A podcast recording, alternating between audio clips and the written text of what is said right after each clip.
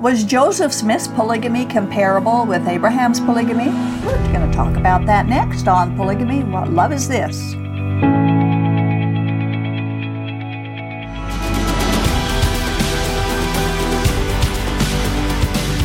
Dorothy Catlin is our guest again on this show. Bishop Earl continues uh, taking a little time off, a little extra time off. And so I would like to get right into it and introduce Dorothy. And thank you very much thank you. For coming again and sharing and helping uh, present all this information. Well, I'm enjoying being here. It's Good. different to be on this side of the table. Usually I'm on the other side. Over on the other side, that's right. Um, Again, I would like Dorothy to explain a new radio, radio program opportunity that uh, she and her husband have been presented with. So, would you give the information sure. to our viewers? Sure. Starting in August, we will be doing a half an hour, very informal discussion of the scriptures that we're studying and kind of how to study the scriptures and how to uh, connect them in a relevant way to the way we live. Uh, it's going to be called More Than Ink, uh, airing on AM 820 uh, it'll be on Saturday mornings at 10 o'clock and starting in August. Did I say that? I think so. And it's about a half hour long? Yeah, half an hour. Uh. Yeah, it'll be very informal and just Jim and I talking to each other mm-hmm. about how we are. Um, how we are finding the word relevant. And I think that's so important with this culture, the Mormon mm-hmm. and polygamy culture, that they, they just kind of don't take the Bible for what it really the value of it. What it or if you think if I've just read my five verses today, then I've connected with the Word of God, which oh, is really yeah. that's kind of where we're going. That it's not just reading, looking at words on a page, but mm-hmm. it is uh, understanding what God has to say and how mm-hmm. does that how does that relate to how we live and what's going on right. and, and how we relate to Him. Oh, I'm so. excited to hear your program. We will see. Now, anyone who is just a little bit familiar with Mormon polygamy knows that they claim that their polygamy is valid because the Bible records Abraham, Jacob, and David's polygamy, whom Joseph Smith claimed were commanded by God to be polygamous. And this is where things like your your discussion will teach people how to get into the mm-hmm. Word and really see it for what's really there. So I think that's very interesting. Uh, we wonder how many of those who justify early Mormon polygamy have actually done a deep Bible study of these men to find out for themselves. Pardon me, if Mormon polygamy actually does have a biblical mandate. Well, for those who haven't compared Joseph Smith's polygamy with biblical polygamists, we've done some of it for you. This time we're going to compare it with Abraham's polygamy. If what Joseph Smith said was true, and God commanded Abraham to take plural wives, and in turn commanded Joseph Smith to do the same, their polygamous behaviors would be similar. After all, if it's a God thing, it would be consistent.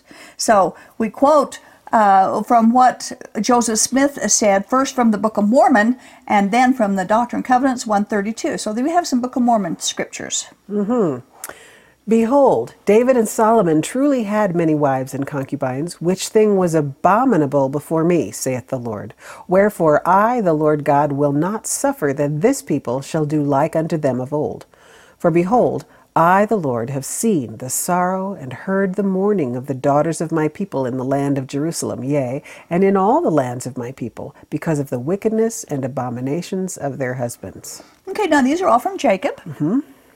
And Jacob, uh, the first quote, uh, verse 24 David's and Solomon's plural wives and concubines were abominable to God. Verse 26 God will not allow the Book of Mormon people to do what they did. Context the abomination of polygamy. And then the next verse God saw the sorrow of the women whose mm-hmm. husbands were polygamous, and he called it wickedness. I mean, we know that Mormon apologists claim that God hated their polygamy only because they were not living it righteously. And so that he withheld it and until Joseph Smith could come and live it righteously themselves. But we don't see that explanation in the text, so we can't accept it, especially in light of the many other places in the Book of Mormon itself where polygamy is definitely condemned. Now let's read the Doctrine and Covenants 132 1, where he commands it. Okay, this is the very first verse of 132. Verily, thus saith the Lord unto you, my servant Joseph, that inasmuch as you have inquired of my hand to know and understand wherein I, the Lord, justified my servants Abraham, Isaac, and Jacob, as also Moses, David, and Solomon, my servants, as touching the principle and doctrine of their having many wives and concubines. So we've, that's the context established right there, right? It's a long sentence. yeah, we get, get more of those as we go on. So Jacob 2:24, which she read at first, Joseph wrote that David and Solomon's many wives and concubines were an abomination to the Lord. Here, Joseph Smith writes that the Lord justified those men because they had many wives and concubines. So we discover that Joseph Smith is not consistent. He contradicts himself, and the contradictions are blatant. In that same section, 132, verse 8, Joseph Smith wrote this. He says, Behold, mine house is a house of order, saith the Lord God, and not a house of confusion. We're going to visit that Well, verse again as fit? we get through. Smith's teaching on polygamy is so confusing. Robert M. Bowman Jr. is a Bible scholar, and he studies counterfeit Christian religions, comparing them with the Bible.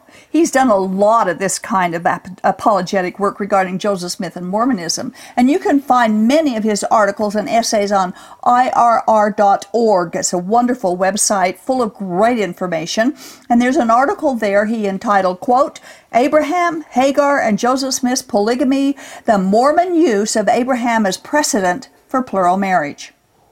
So you can go to that website and read this article for yourself. We're going to quote from some of it um, as we compare the polygamy of Joseph Smith and Abraham. Now, we need to say before we begin that just because Abraham, Jacob, David, and others had multiple wives is not an automatic mandate for Mormons to have plural wives. So here's the first quote by Robert Bowman.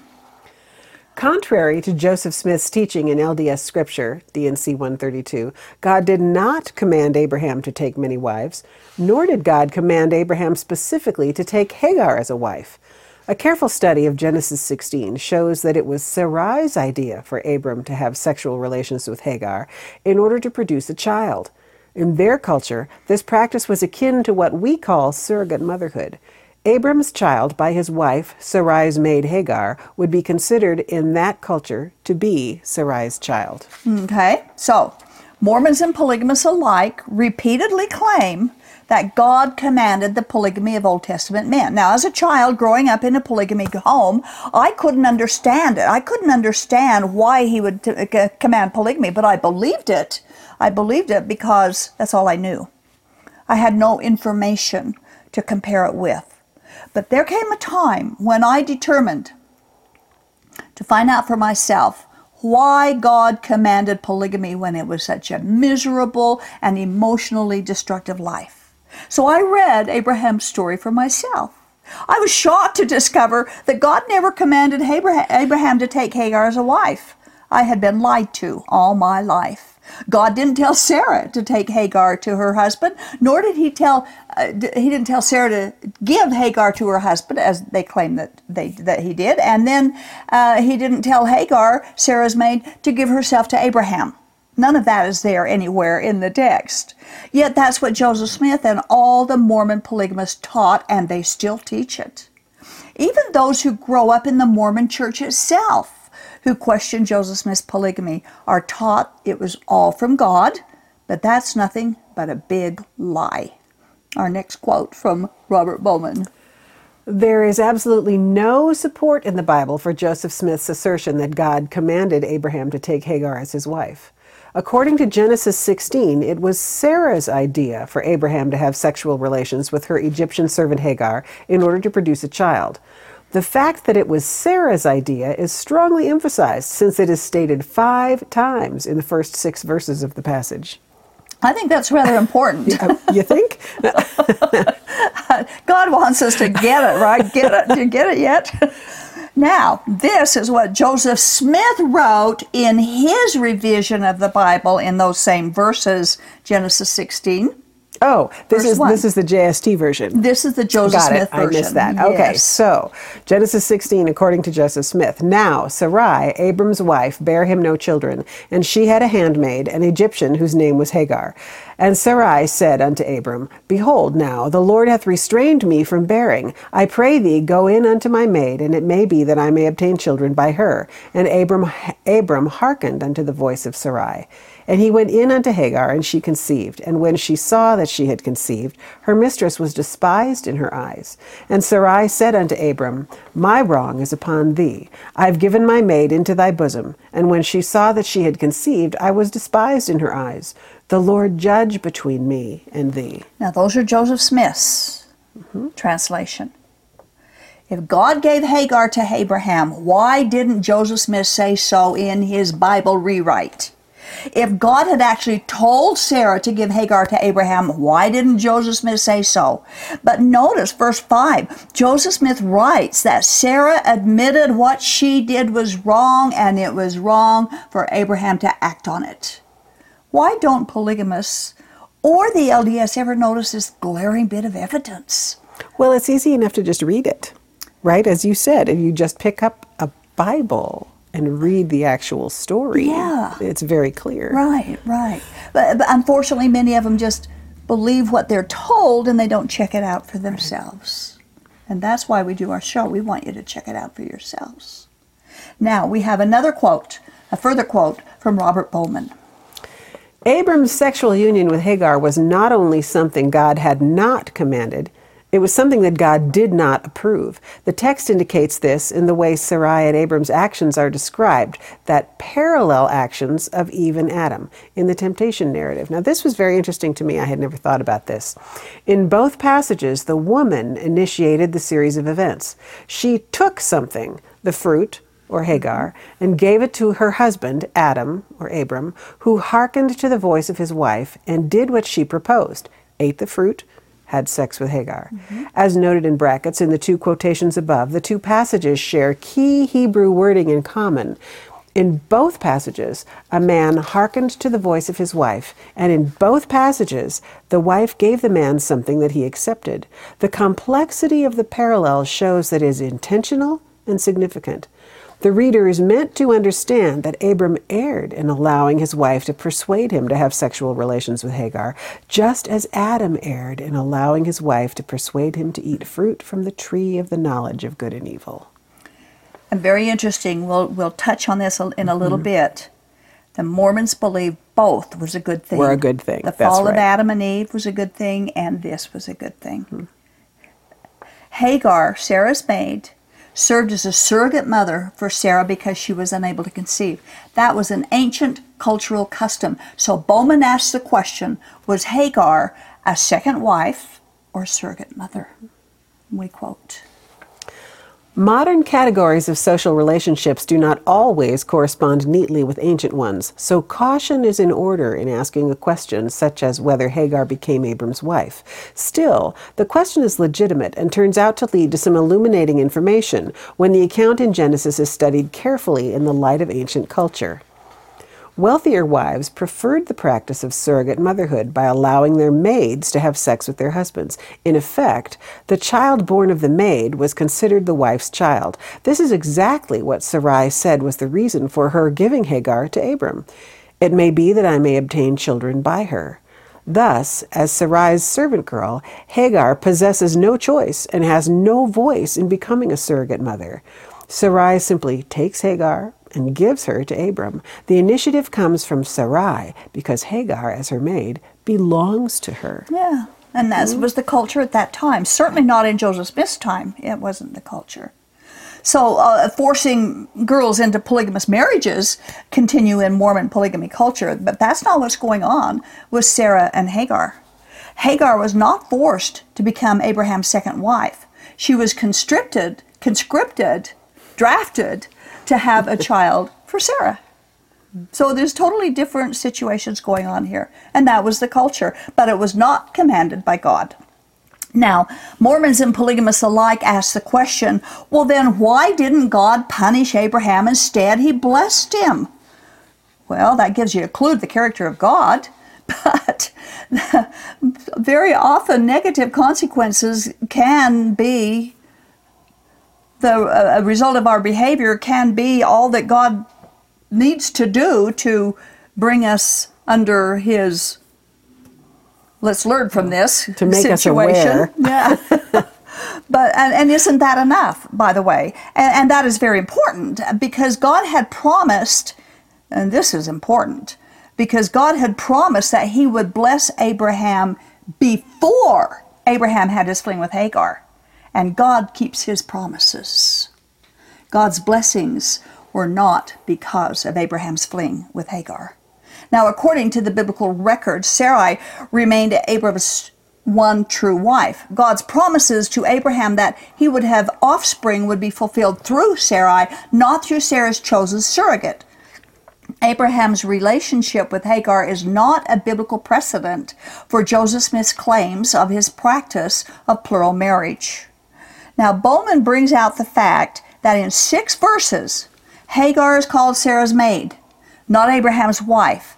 Hagar was a concubine. She was not a wife, we quote. There is only one reference to Hagar as Abram's wife, and it is quite clearly qualified in context. Sarai, Abram's wife, took Hagar, her maid the Egyptian, after Abram had dwelt ten years in the land of Canaan, and gave her to her husband Abram to be his wife. Genesis 16:3. This statement does not indicate any approval or sanction by God of the decision to have Hagar become a second wife to Abram. Indeed, this is the only reference to Hagar as his wife in the Bible. Genesis introduces her as Sarah's maid and continues to refer to her as such even after she was given to Abraham. And when God meets her in the desert, he tells Hagar, go back to Sarah. He doesn't say go back to Abraham. Now, later in the story, both Sarah and God refer to Hagar, to Hagar as her bondwoman, which was a female slave. Now, in contrast, Sarah is called Abraham's wife 26 times throughout the story in chapters 11, 13, 16, 17, 18, 20, 23, 24, and 25. Sarah is his wife, not Hagar.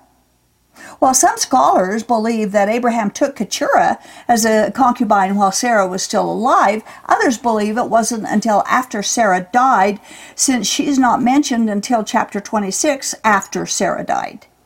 But whether or not Keturah was in the picture before Sarah died isn't really the point for our discussion, simply because she is never said to be a plural wife given to Abraham by God. Joseph Smith's claims are false. Another point that Bowman makes concerns the sons, Ishmael and Isaac, the sons of Abraham, one from each woman, we quote. Ishmael was not the fulfillment of God's promise to Abraham of a son whose descendants would inherit the land. God did graciously promise to make a great nation of Ishmael, but the covenant promise that God made to Abraham was realized through Sarah's son, Isaac. As the Apostle Paul put it, Ishmael was born after the flesh, whereas Isaac was by the promise. Thus, Sarai's action of seeking a son through her maid Hagar was at best a wrong headed attempt to fulfill God's promise in a way other than God's plan. Very good points that he makes here. It was Sarah's idea for Abraham to assure they had a child by drafting Hagar as a surrogate mother, and since it was common in those times, it was not against any law. But Sarah was wrong in trying to help God fulfill his promise. In fact, she recognized in Genesis 16:3 that it was God himself who kept her from mm-hmm. having children. So she's trying to change God's deal, dealing with this here. We have another quote by Rob Bowman. A close reading of the narrative in Genesis 16 in the context of the rest of the book, then, supports the conclusion that Sarai was acting in a manner inconsistent with faith in God's promise to Abram. Of course, she did not act alone. Abram, despite his faith in God's promise, chose to go along with Sarai's plan, and in doing so brought strife into his home, Arguably, he was even more to blame, since he certainly had the authority, especially in his patriarchal culture, to reject Sarai's suggestion. In any case, the evidence shows that in the Genesis narrative, Abram's sexual union with Hagar was not commanded by God or even approved by him. Instead, it was an act inconsistent with Abram's faith in God to fulfill his promise. Thank God for God's grace.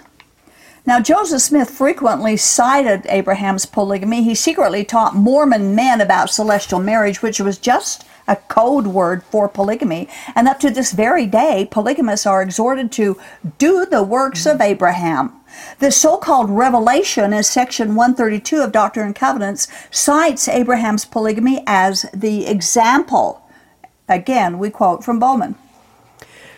Joseph goes on to claim that the practice of polygamy is part of a new and everlasting covenant that the Latter day Saints were to embrace or face damnation, for no one can reject this covenant and be permitted to enter into my glory. In this context, Joseph Smith cites Abraham as his primary example of this principle, along with Isaac, Jacob, David, Solomon, and Moses.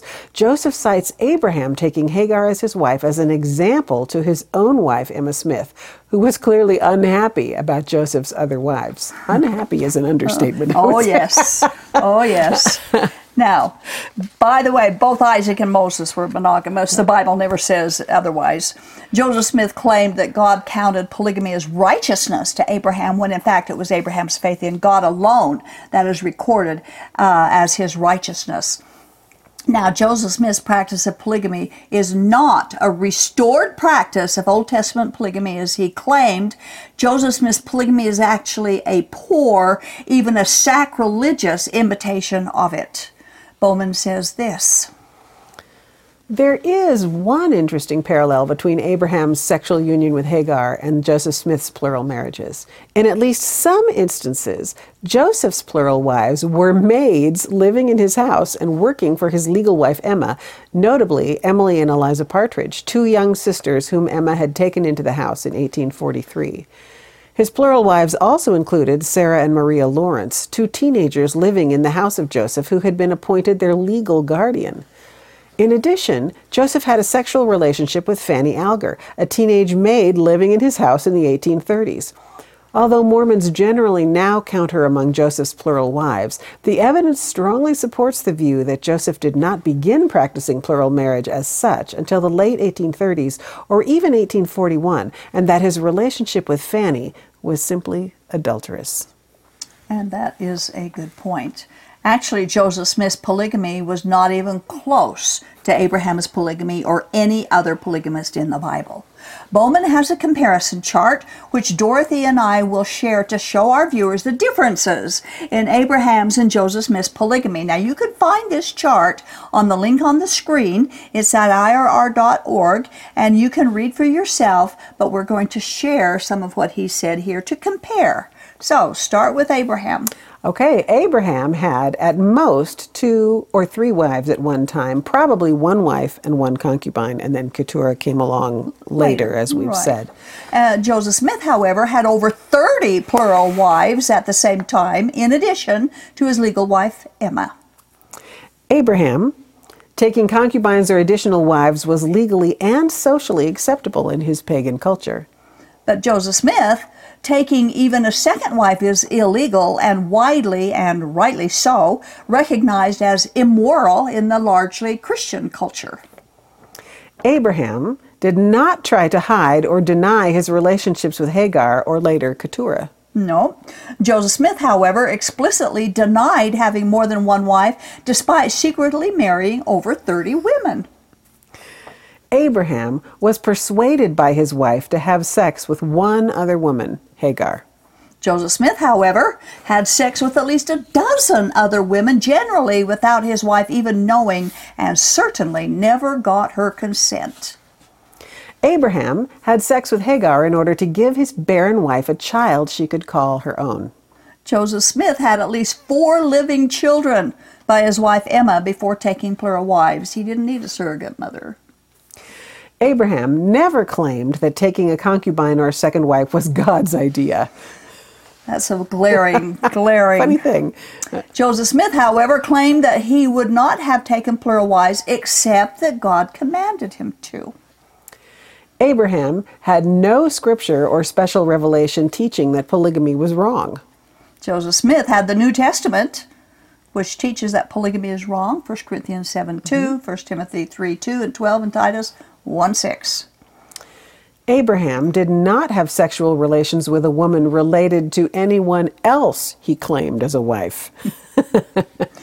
Joseph Smith, however, his plural wives included a mother and her daughter. Leviticus 18 17, 1817 prohibits that, as well as three pairs of sisters, and Leviticus 1818 prohibits marrying sisters. Abraham did not have sexual relations with any woman who was already married. But Joseph had at least a dozen already married women as plural wives. All those relationships were clearly adulterous. Now that's a good comparison. If polygamy good. was from God, surely there would have been some similarities in how it was lived. As Bowman observed, the comparison is devastating. Joseph Smith manipulated dozens of women, including teenagers, older women, married women. He lied about it, and he lied about doing it. This was not the polygamy of Abraham. So go to their website, rr.org, and read the article for yourself. He's got a lot more interesting information than what we quoted, but good stuff. Thanks, Dorothy. Appreciate. Thanks. It's good appreciate to be here. your helping present this. You know, we find it interesting yet tragic that Mormonism's teachings dramatically oppose the Bible. For instance, we talked about this earlier. The fall of Adam and Eve was a good thing. That polygamy rather than monogamy is a good thing. Actually, both of these beliefs are in opposition to God's righteousness and trustworthiness. Isaiah 8:20 tells us that woe unto those who call evil good and who call good evil. It was evil for Adam and Eve to disobey God and eat the fruit, and, and since then has caused thousands of years of human pain and death. Yet Mormonism calls it a good thing. We pray that those who watch our program will check these things out for themselves. Jesus Christ is the way to God, and He hasn't delegated that to polygamy or to Joseph Smith or the LDS or anyone else. Thank you for watching. This has been the audio podcast of Polygamy What Love Is This with host Doris Hanson. Polygamy What Love Is This is produced by a Shield and Refuge ministry. More information on this program, including the video version of it, can be found at whatloveisthis.tv. If you have any questions or need help getting free from Mormon fundamentalism, write us at contact at shieldandrefuge.org or call us at 1 800 877 425 9993.